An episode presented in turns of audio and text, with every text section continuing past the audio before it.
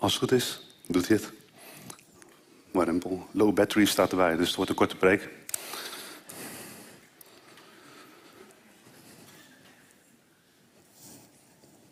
Yes. Nou, goedemorgen, gemeente. Misschien zijn er mensen die later luisteren. Nou, welkom. Ehm, ik ben Stefan Broski. Ik ben 38 jaar. Ik ben getrouwd met Magda Krielaert. En samen hebben we drie kinderen. Aaron van 9, Mats van 7, Cela van 4.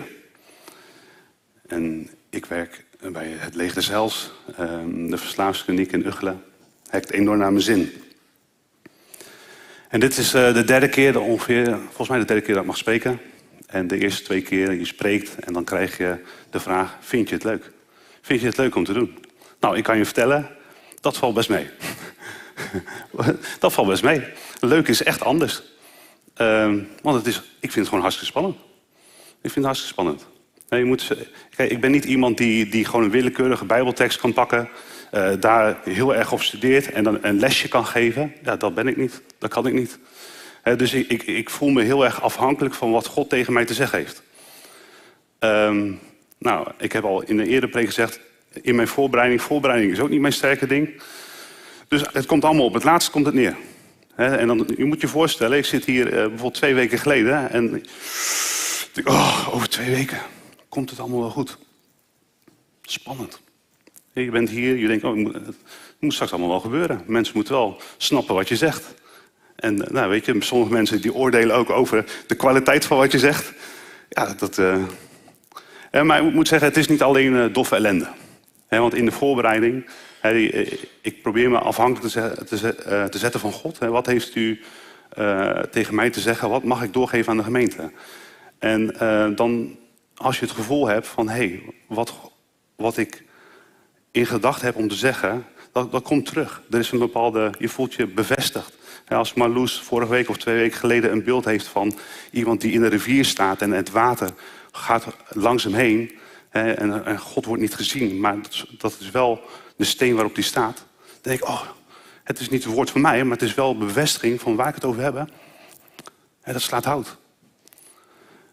En um, nog een voorbeeld. Afgelopen, afgelopen week um, ik uh, rijd naar mijn werk, dat, dat doe ik ongeveer acht tot tien minuten rijd daarover. Dus ik had ook uh, vaak de gewoonte om een podcast te luisteren. Eerst dit van de EO, vind ik een fantastische podcast. Acht minuten overdenking. En dat is een podcast die ik eigenlijk uh, een tijd lang echt gewoon trouw heb geluisterd. Elke dag, elke werkdag is dat. Um, maar eigenlijk de laatste weken, misschien wel maanden, niet meer. En ik, nou, ik, ik luister dat en wat er gezegd wordt, had zo te maken met wat ik vandaag uh, met jullie wilde delen. De, hey, volgens mij had mijn batterij gezegd niet uitgaan. De twee punten waar ik het vandaag over heb, is hoe ga je om met negatieve emoties en gebeurtenissen als christen?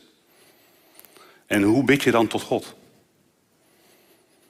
En dat is best wel een specifiek onderwerp. Hè? Dus als dat naar voren komt, het is niet van, we hebben het in zijn algemeen over Jezus, de podcast ging over Jezus, nou dan hè, bevestiging, klaar. Nee, het is best wel specifiek. Dus ik voel me echt bevestigd van, yes.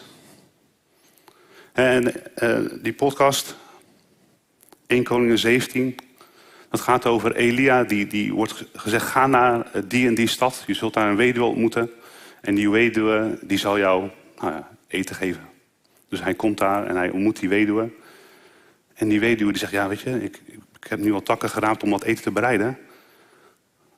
Maar, maar, dat is ook gewoon echt het laatste wat ik heb.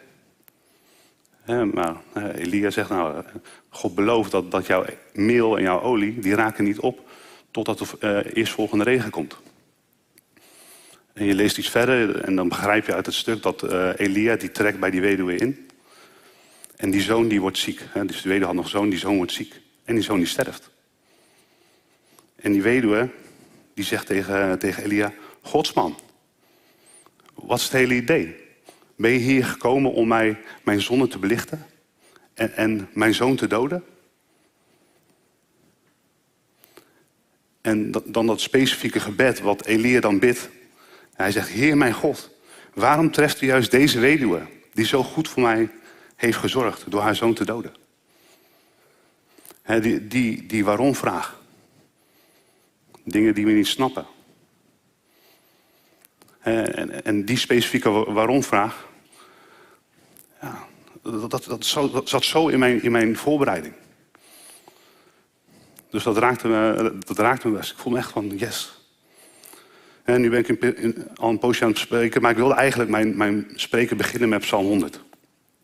Psalm 100, Evert-Jan heeft dat een paar weken geleden, heeft dat ook, uh, zo is hij de dienst begonnen.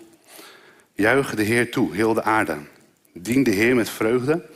Kom tot hen met jubelzang. Erken het, de Heer is God.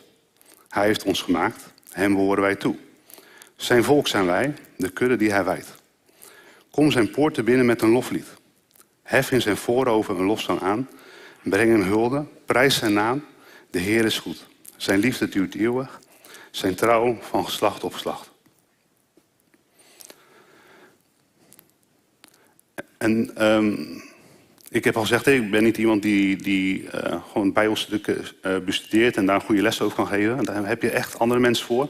Volgens mij is Bas heel erg uh, into psalmen. Um, je kan heel veel zeggen over psalmen. Psalmen over hoe ze technisch in elkaar steken, wat voor soort psalmen er zijn. er is een bepaalde verdeling. Je kan elke psalm die zal vast wel een mooie praktische toepassing hebben in ons leven. Maar in zijn algemeenheid psalmen, dat zijn liederen waarin de emoties van de mensen die het zingen heel erg worden vertolkt. En, en, ehm, en daar wilde ik bij stilstaan. als je deze psalm leest, psalm 100, je kan je voorstellen dat dat iemand is die is blij.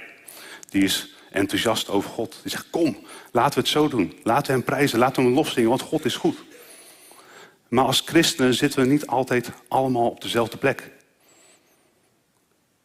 God is dezelfde, wij maken verschillende dingen mee. Ik werk dus in, in uh, Uggelen. Je moet het zo zien, daar kunnen ongeveer 40 mensen komen. Die komen daar drie tot zeven maanden wonen.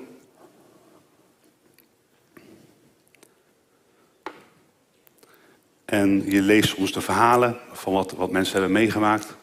Uh, voor hun gebruik, tijdens hun gebruik. En één ding waar we dan vaak bij stilstaan uh, in de behandeling is het omgaan met emoties. Uh, want zij hebben geleerd om negatieve emoties te dempen met gebruik. Als jij je slecht voelt, als jij verdriet hebt, als jij pijn hebt, lichamelijke pijn, geestelijke pijn, en je, en je, gaat een bepaalde hoeveelheid alcohol gebruiken, je, gaat, je gaat blowen, je gebruikt heroïne, ja, dat is fantastisch. Dat is werkelijk fantastisch. Binnen een half uur voel je echt minder slecht. Het lastige is alleen, het raakt uitgewerkt. Dus je zult moeten blijven gebruiken om, om die emoties gewoon te dempen. En Magda die werkt met mensen, die, die, de meeste die hebben iets meegemaakt. En daardoor hebben ze zich, gaan ze zich heel erg hechten aan spullen. Die hebben gewoon echt letterlijk een muur van spullen hebben ze om, om zich heen gebouwd. Gewoon puur om daar een stuk troost in te vinden, een stuk vulling. En dus de mensen die komen bij, bij ons in de verslavingskliniek, die hebben vaak moeite met het omgaan met emoties. Dat is leuk, want we stoppen ze met heel veel mensen bij elkaar. Eh, dus het, wordt, is een soort snelkookpan, dus die emoties die reizen daar soms ook eh, de pan uit. Ze hebben moeite met omgaan met emoties. Maar het is niet eerlijk om te zeggen dat zij, de verslaafden, moeite hebben met emoties. Ik heb ook moeite met emoties. Ik vind het soms hartstikke lastig. Ik heb eh, gewoon hele simpele voorbeelden.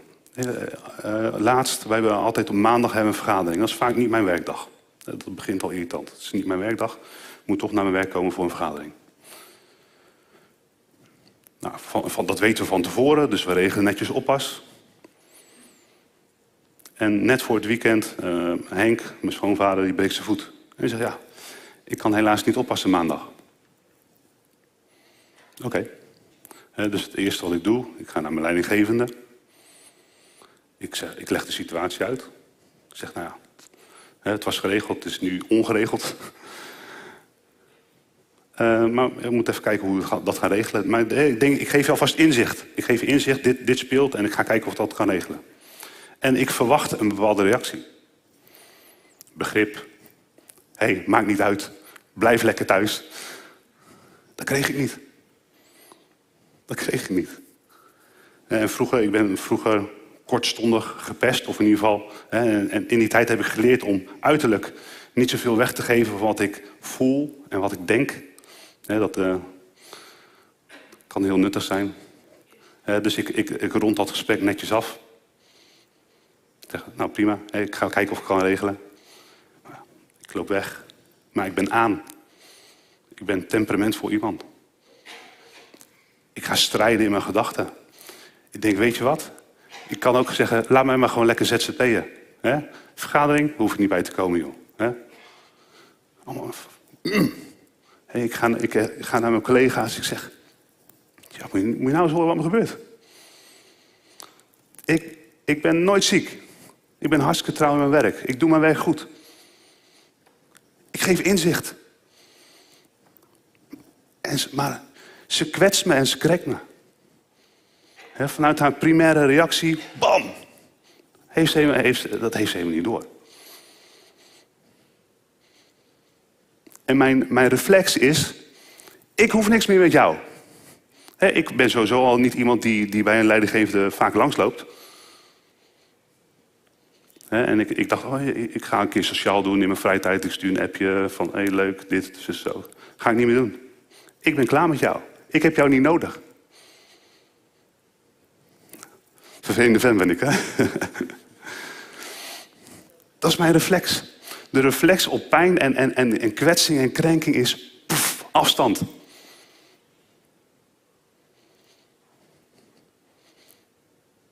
Ik weet niet of je dat bij jezelf herkent, maar ik vind het lastig om om te gaan met, met kwetsing, met krenking, met boosheid. Ik ga het het liefst uit de weg. Is het leuk om te spreken? Nee, het is hartstikke spannend. Ik hou niet van spannende dingen. Ik vind het leuk om naar te kijken als het ergens anders gebeurt. Niet bij mezelf.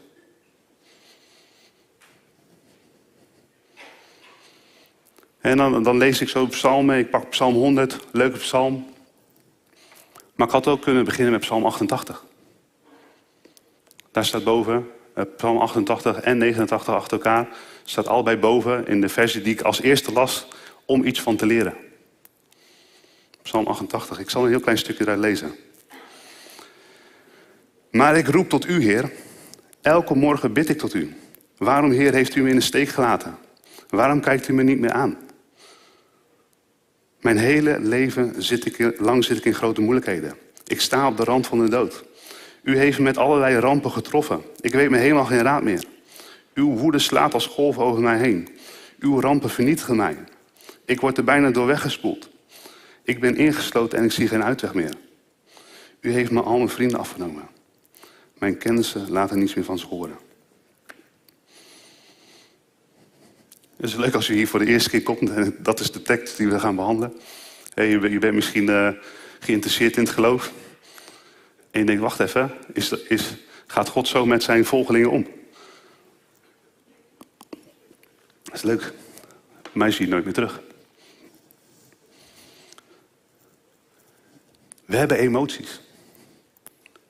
dat, dat we in God geloven, betekent niet dat het uh, goed met ons gaat. Er, er gebeuren dingen in deze gemeente, er zijn dingen gebeurd, die gewoon pijn doen. Die ons gewoon raken. aan de ene kant zijn er dingen die met anderen gebeuren die ons raken. Maar, maar misschien zijn er ook dingen die met ons gebeuren. Of niet gebeuren. En, en we, we, leren op een bepaalde manier bidden. We leren om, Heer God, wilt u bij deze situatie zijn, wilt u het veranderen? Dat mag en dat kan. We mogen echt vragen om een wonder. En wonderen gebeuren. Maar een wonder is een wonder omdat het niet zo vaak gebeurt. Anders is het geen wonder. Hele kerken, we kunnen echt gewoon bidden en vasten totdat we een ons. Maar het kan zijn dat er niks verandert. Maar we geloven in in een God die is goed. God is trouw, God is almachtig, God is liefde, Hij is de herder, wij zijn zijn schapen. we kennen het verhaal van het ene schapen dat hij zoekt. He, eh, daarmee, daar wordt gezegd, Hij heeft ook voor jou. al ben jij de enige van de kudde die, die het redt, hij komt voor jou. En juist die karaktertrekken van God, die God zo fantastisch maken, zijn soms zo lastig. Want als God almachtig is, waarom in het kosmische geheel van, van alles wat er gebeurt in deze wereld moet mij dit overkomen? Vul hem maar in. Waarom ben ik gepest? Waarom, waarom moest mijn partner of mijn dierbare sterven? Ik en mijn gezin, ik en mijn vrouw, wij hebben toch de Heer gediend? Mijn ouders die, die, die zijn voor u de landen ingegaan. Die hebben het evangelie vertolkt. Gaat u zo om met, met mensen die van u houden? Die waarom vragen. Het doet pijn. en, en Psalmen zegt, wat kan ik dus leren van deze psalm? Je mag die vraag stellen aan God. Je hoeft die pijn hoef je niet te onderdrukken, die hoef je niet te negeren en, en heel lief iets te vragen om verandering. Je mag zeggen, Heer God, ik heb pijn. Ik snap het niet. Ik snap er geen hout van. Ik heb verdriet.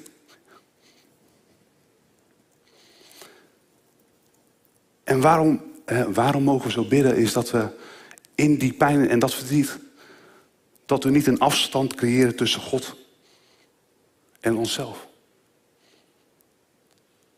Ja, als, als ik iets doe wat mijn kinderen niet leuk vinden. En ze zeggen, weet je, ik ga niet meer naar papa toe, ik loop weg. Ze mogen bij mij komen. En zo wil God ook, denk ik, tegen u zeggen, als je pijn hebt, kom naar mij. Zeg het. In mijn voorbereiding las ik een mooi stukje dat, dat oprechte gebed van jou. Dat dat niet, eh, ja, we willen verandering, maar dat dat niet betekent dat, dat de situatie verandert, maar dat jij mag veranderen. want eigenlijk zeg je in dat oprechte gebed, ik kan er niet aan. Ik heb u nodig. U bent God, u bent het begin, het einde en ik kom bij u. Bij u ligt de bal. En God is, is hetzelfde zoals hij vroeger was. God verandert niet. God is goed. Of jouw situatie nou goed is of niet. En dat is super lastig. We zien het niet altijd.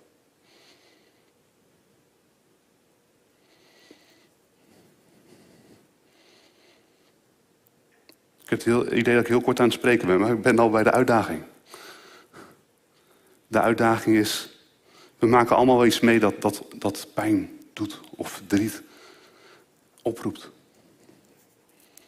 Mag God jouw oprechte gevoel kennen?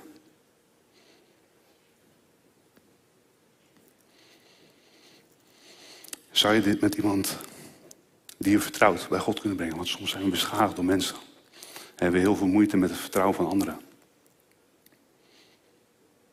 Mag God weten dat iets jouw pijn heeft gedaan? Er is geen afstand tussen hem en jou. En God weet ook wel dat dat gevoel is. Durf dat tegen hem te zeggen? Om die nabijheid te zoeken van hem. Dat hij je misschien mag aanraken. In die pijn en in die moeite. Amen.